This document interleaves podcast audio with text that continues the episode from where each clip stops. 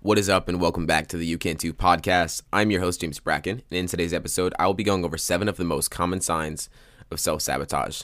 Now, if you are not already, please go give me a follow at James Bracken IV on Instagram. And if you don't mind, hopping over to Spotify if you listen to this show, if you've enjoyed it. We need to catch up to Apple. I would truly appreciate you if you wouldn't mind.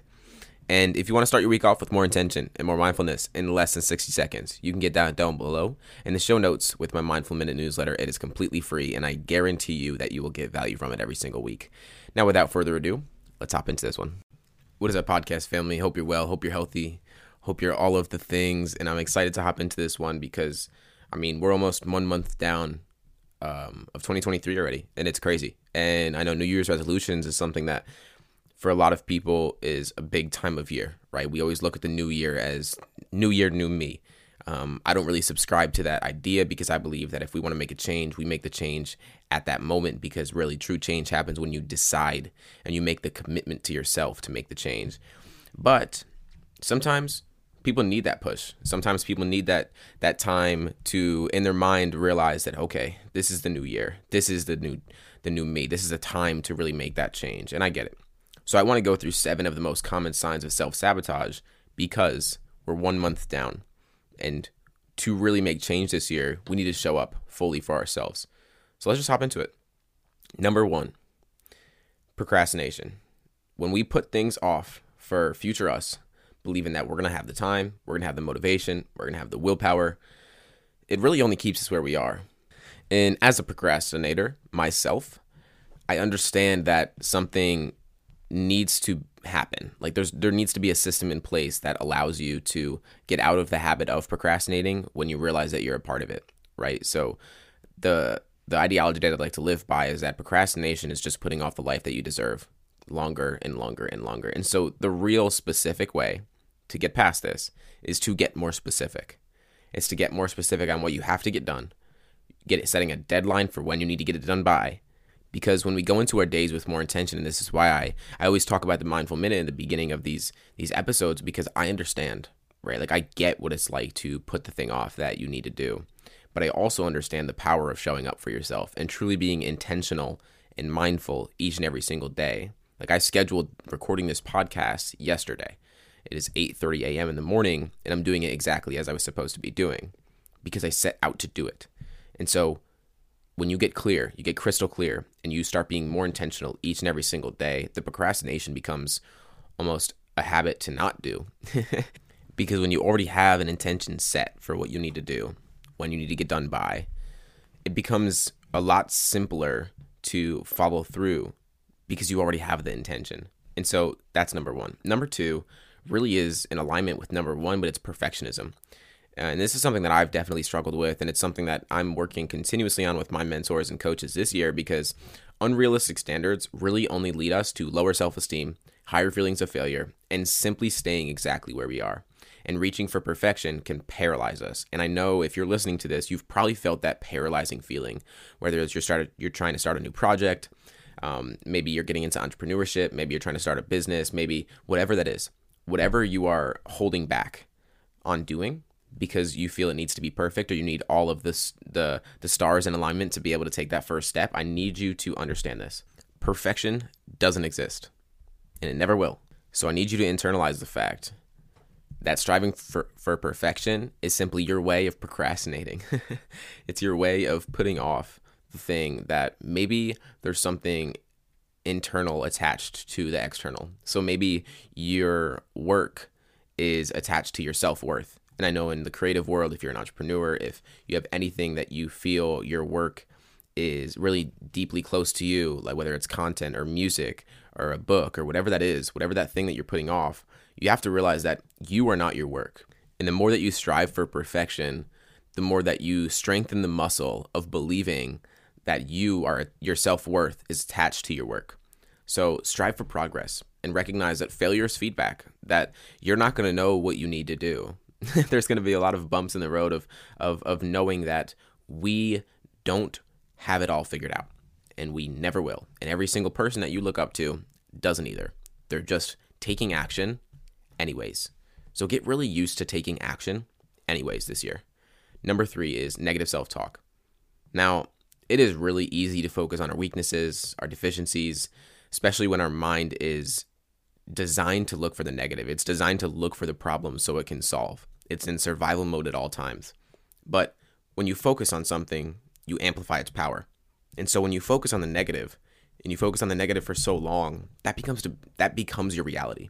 And then the self-doubt creeps in, and then the perfectionism creeps in, and then the procrastination creeps in. There's so many negative things that come from talking to yourself negatively. Who would have thunk, right? but you have to really take a step back and realize that your brain is like a supercomputer and your self talk is the program that it runs on. But the good thing is about that is that you can change it once you become aware of it. We have thousands of thoughts a day, and about 90% of them are negative. And that that that fact always blows me away because we're always looking for the negative. We try to find every negative in every single um, situation in the world. And so we have to actively look for the positive instead of passively going through life, just not even being conscious enough to realize that we're always looking for the negative. Because always resorting to the negative only amplifies the negative. And so, for every single negative thought that you feel this week or that pops up for you, I want you to think of three positive thoughts to combat it because that's how powerful the negative thoughts are. And we have to overcome it with way more positive thoughts. Number three, and this goes hand in hand with perfectionism, but it's waiting for the right time. And there's a quote that I live by that um, me and Jordan Tarver, um, the author of You Deserve This Shit, uh, talked about in the podcast that we just recorded. And it's that a man lives two lives, and the second one starts when he realizes he only has one. And that ideology always stays with me because almost dying when I was born, having five blood transfusions, seeing my uncle and father both pass away at 37, I really internalized this fact that I'm here for a, a, a short amount of time, let's just say.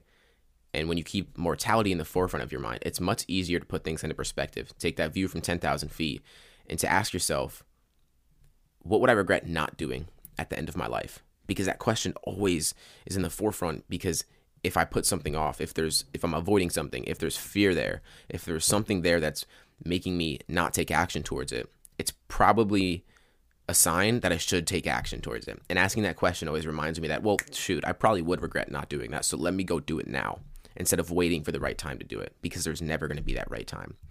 Number five, your do to say ratio is completely out of alignment. And I went to a um, coaching mastermind uh, a year a year ago, actually today, a year ago, in Austin, Texas. And a mentor of mine brought this up in his um, speech. And it was realizing that our lack of accountability just leads to a lack of self respect. It reduces our self esteem and it makes us want to take less action. Because when we say we're going to do something, we don't follow through on it, our confidence depletes every single time. And if we only have one reputation with ourselves, you are going to deplete your confidence, your self esteem, and even your self worth every single time you say you're going to do something and you don't follow through on it and then you wonder why you put off the things that you want to do because deep down you believe that you're not worthy of achieving them or you're not capable of accomplishing them because you don't show up on the small things. And this is why following through on your small habits every single day is so impactful. And this is why I find coaching and, and with my clients is the accountability is so massive because there's no way they're going to put something off. Uh, I have a, a, testimonial that I'm, I'm um, editing right now, and in it, my client was talking about how he had to go into a a venue to to book a show for his music. And prior to working together he just completely put it off. Like it wasn't even it wasn't even in his brain. He just kept putting it off putting it off. And so when i jumped into it it was like i expected a text later the day. I i needed to know that he did it. Like and a week after that that day he booked the show and then he actually did the show his first show ever. And so it's like when you say you want to do something, but deep down you don't show up for it, it hurts you. And it may not seem significant at the time, but every single time is a vote that you cast for this is the kind of person that I am. So if you want to make it easier to follow through, I'm going to challenge you this week to whatever you've been avoiding, whatever you've been saying that you want to do. I want you to take one really small action towards doing it. Because the small steps that we take lead into massive movement over time. Because once we get in motion, it's a lot easier to stay in motion. Number six, you try to do everything on your own. Now, this might hit some people um, that maybe have the pride in them that they they only do it by themselves. Um, they only do everything by themselves. But I need you to internalize this fact. Someone is where you want to be, whether it's mentally, physically, emotionally, spiritually, financially. You just have to be willing to accept the support. And if you want to improve in your life, you have to be vulnerable. You have to embrace the discomfort that comes with accepting feedback and accepting help. You have to be willing to look like a fool to understand how to improve. And something that will even reinforce this is that there's two ways to look at it. If we try to do everything on our own, we are spending the one thing that we never get back, and that is time. Time is the one thing that we never get back, and it is a finite resource. But if we invest into ourselves, that's the one thing that is it is infinite. Times or money's being printed every single day. And so it's really a question that you have to ask yourself. Do you want to spend time or do you want to spend money?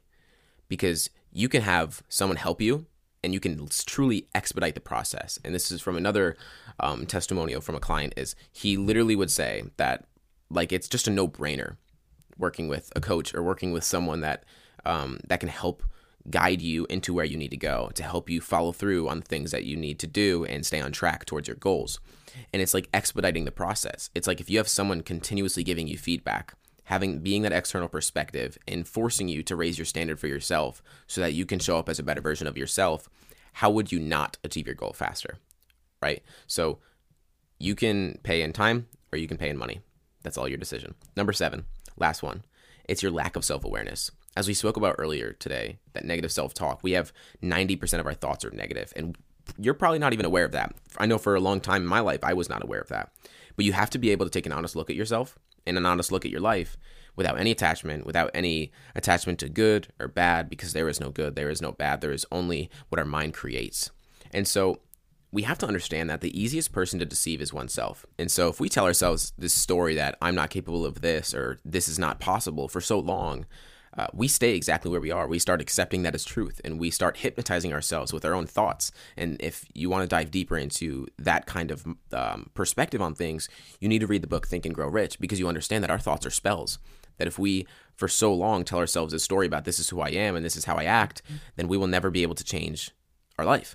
And so, being able to, again, this is why doing things on your own is not the, the, the most efficient way because that lack of self awareness, it's hard to see the picture when you're in the frame. And when you have someone else giving you that ex- external perspective and giving you feedback to help you understand this is where um, you maybe could have done something different or whatever that comes down to, you have to understand that 95% of the time we're just going through the motions. We're just doing the same things, thinking the same thoughts, uh, having the same habits. And so if we don't actively, again, this word active instead of passively, if we don't actively and intentionally interrupt that pattern, we're going to go through life doing the same things and expecting the same results. And so these are just seven of the most common signs of self sabotage that I have found. So I hope this episode was valuable. And if it was, share it on your stories on Instagram, on whatever platform that you're on, so that I can share it and we can connect there as well. I truly appreciate you for tuning in, and I'll see you in the next episode.